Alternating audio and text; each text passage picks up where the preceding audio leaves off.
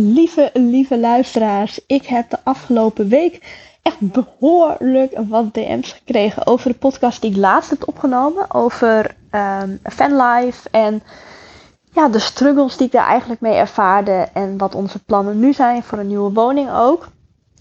En ik snap helemaal dat heel veel mensen denken: Hé, wat is er gebeurd? Waarom? En ik heb heel veel mensen doorgestuurd naar de podcast, omdat ik daar natuurlijk uitgebreid reactie op geef over nou ja, het hele verhaal. Ik ga die nu hier natuurlijk ook niet herhalen. Maar ik had nog wel wat aanvullende vragen over hè, waar ga je dan een huis kopen en waar ga je dan vestigen. Dus ik dacht, ik geef even een korte update en daarna gaan we gewoon lekker aan de slag met de inhoud van de podcast ook.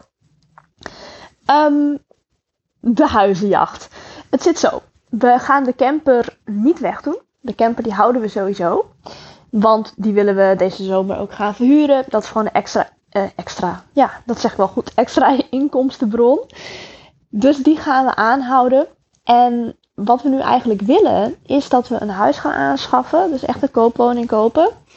Alleen, er is momenteel niet heel veel op de markt. En we willen natuurlijk ook niet een huis kopen om het kopen van een huis. Uh, daar willen we geen haast achter zetten. Terwijl we nu wel enigszins een soort van haast voelen. Want ik wil niet meer maandenlang achter elkaar weg met de camper. We zullen heus met regelmaat leuke tripjes maken. Maar dan zie ik het ook meer als een vakantie dan mijn werkmaanden, om zo maar te zeggen.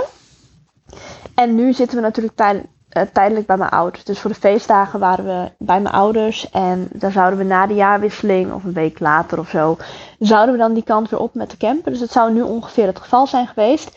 Dus we willen hier ook niet veel langer dan dat, blijven. En ja, met de koopwoning hadden we toch een beetje een soort van haast. Ja, dan moeten we nu wel wat kopen, want anders duurt het nog zoveel langer voordat we dan hier weg zijn. Dus dat zat ook niet helemaal lekker en er kwamen niet echt woningen vrij waar wij heel erg blij van werden. Dus we hebben besloten om een huurwoning te gaan huren. En dat uh, is, als het goed is, een woning in Gorredijk in Friesland. in de buurt van Heerenveen, waar we de afgelopen jaren ook hebben gewoond. En het is nog niet 100% zeker dat we die woning krijgen. Het is gewoon via de woningbouw. En nou ja, we moesten onze inkomens opgeven en dat soort dingen. En verklaringen invullen, weet ik van wat allemaal. Dus we wachten nog op goedkeuring, maar we zijn er al langs geweest. Het is echt een prima plekje, helemaal als overbrugging, want zo zien wij dat wel. We zien het eigenlijk als een woning ter overbrugging, totdat we bijvoorbeeld na de zomer uh, een huis in kunnen trekken, ook samen. Want het is zo dat wij. Um, ah, het gaat echt een lekkere podcast van. Met echt heel veel ums en gestotte merk ik. Ik erger me er zelf aan, maar ik ga het niet opnieuw opnemen. Maar goed, we willen dus samen een woning kopen. In Friesland ook. Maar momenteel is er gewoon weinig aanbod. Dus we doen het nu rustig aan. Als het goed is, horen we deze week of we de huurwoning daadwerkelijk krijgen. En als het het geval is, dan zullen we vast ook te horen krijgen wanneer we dan de sleutels krijgen. Maar als het goed is, is dat om en nabij 14 februari. Dus ik denk dat we straks nog een maand zonder woning zitten. En wat we in die maand willen gaan doen, is dat we een poosje nou, ergens op een camping gaan staan. Of dat we ergens een huisje huren of iets in die trant. Maar in ieder geval lekker een eigen plekje in de buurt van de natuur. Waar we lekker kunnen wandelen ook. Maar ook waar we gewoon kunnen werken. Dus niet meer een maand vol op doorreis en heel veel dingen bekijken en heel veel dingen doen. Nee, ik wil namelijk ook gewoon werken. Want ik zit ook met een paar kick-offs van coachingstrajecten. En er zijn een paar andere belangrijke nou ja, momenten in mijn bedrijf die ik graag wil bijwonen. En met bijwonen bedoel ik dan niet in de trant van even aanwezig zijn, maar daar ook echt goed mijn best voor kunnen doen. Goed de tijd aan kunnen geven, goed aandacht aan kunnen besteden. En ik voelde gewoon dat toen die weken dat wij door Italië aan het reizen waren, lukte me dat echt totaal niet. En dat willen we nu natuurlijk wel. Dus we gaan nu dan ook waarschijnlijk naar één of max twee verschillende plekken toe als maand totdat we de huurwoning krijgen. En dan hebben we weer lekker een eigen plekje. En dan ga ik vanuit de woning in Gorredijk ga ik mijn business verder opbouwen. Want 2023, ik voel het echt aan alles, is echt een fantastisch jaar aan het worden. Ik merk het nu zelf ook al. Ik heb afgelopen podcast gingen er natuurlijk ook over, over hoe je ja, een shift teweeg kunt brengen in je bedrijf. En wat ik zelf ook heel erg gaande zie in de, nou in de online markt eigenlijk. Sorry, ik was even afgeleid door de honden die beneden aan het blaffen zijn. Hopelijk heb je daar in de podcast niet te veel last van. Maar goed, wat ik zei.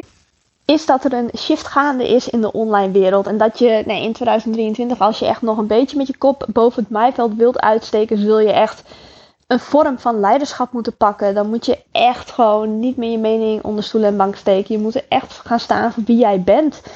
En door dat te gaan doen, ik heb dat nu dus, nou ja, wat zal zijn, anderhalve week nu. Uh, ben ik daar echt volop mee bezig in mijn podcast, in mijn post. En ik merk nu echt al onwijs verschil. Ik merk nu al hoe snel de klanten naar je toe komen, hoe snel ze ook een grotere investering bij je doen. Zo heb ik, nou ja, goed, de afgelopen maanden heb ik ook totaal niet gefocust op het verkopen van mijn één op één trajecten, omdat ik daar geen nieuwe klanten voor aannam. Maar ik heb het nu nou ja, een paar keer even kort benoemd en er zijn gewoon meerdere matchcalls ingepland. Dus zo hard kan het gaan als je echt in die leiderschapsrol gaat staan. En dat stukje content delen, daar wil ik vandaag ook wat dieper op ingaan. Want ik had vanmorgen een hele mooie call met een onderneemster. En daar hadden we het over heel veel verschillende dingen, maar één ding wil ik even uitlichten. En dat ging namelijk over het stukje contentcreatie en hoe je dat het beste kan doen. Dus ze vroeg ook naar hoe ik dat dan doe. En ik heb dat uitgelegd. En waar we op uitkwamen, was dat ondanks dat je als online ondernemer zijn heel vaak heel groots aan het denken bent. Want nou ja, we hebben natuurlijk grootste doelen. Je hebt uh, een prachtige visie voor je met waar je naartoe gaat met je bedrijf. Dus alles voelt heel groot. Alleen als ik kijk naar het stukje content maken, dan pak ik hem vaak juist heel erg klein. En wat ik daarmee bedoel is dat ik in gedachten neem.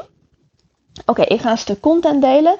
Hoe ik dat doe, hoe ik op die inspiratie kom, is dat ik mezelf ga afvragen: oké, nou ja, waar zit uh, mijn ideale klant vandaag op te wachten? Waar kan ik hem of haar mee helpen?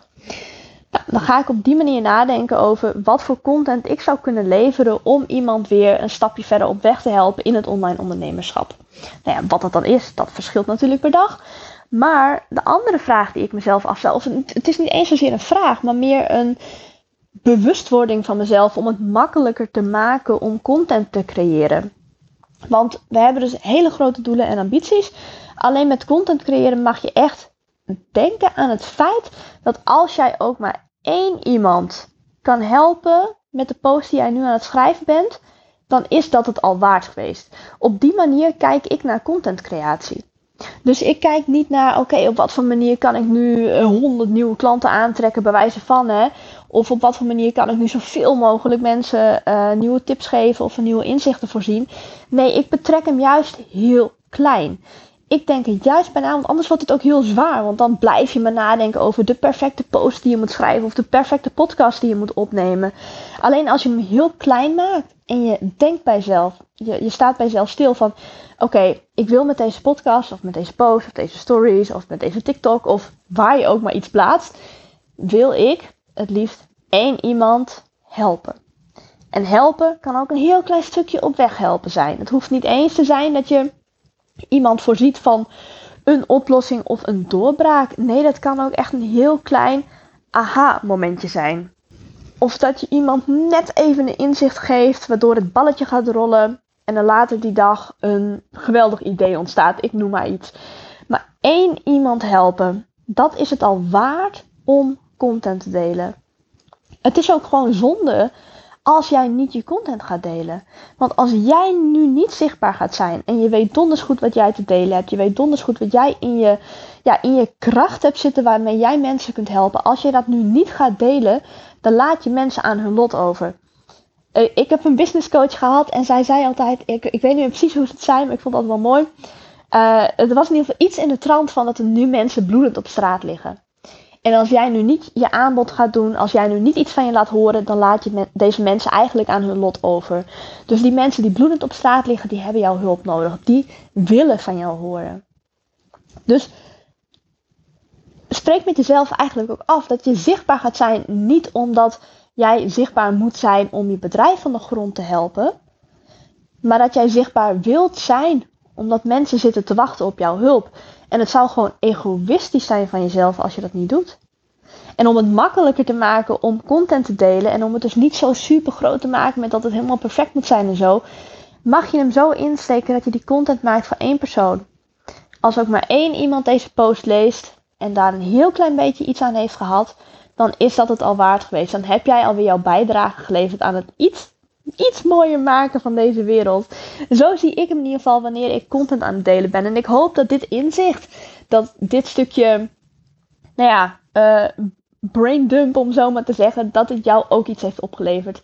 En dat jij die ene persoon mag zijn die ik vandaag heb geholpen met dit stukje content, met deze podcast. Dat ik jou in deze podcast ook maar één stukje van een inzicht heb mogen geven. Of dat nu gaat over het delen van nieuwe content, over kleiner denken wanneer je content maakt.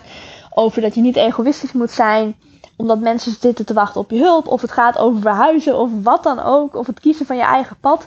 Het kan echt van alles zijn. Het is ook niet mijn doel in deze podcast om jou op elk vlak weer een nieuw inzicht geven. Nee, ik deel mijn visie, ik deel mijn, ja, mijn reis eigenlijk hierin. En ik hoop dat er ook maar een heel klein dingetje is, waardoor jij zoiets hebt gehad van oké, hier heb ik wat aan gehad. Ik ga de volgende keer gewoon weer lekker luisteren naar die podcast. Alright, ik ga hem lekker afronden. Hopelijk heb je er iets uitgehaald vandaag. Laat het me ook zeker weten via Instagram, dat vind ik alleen maar leuk.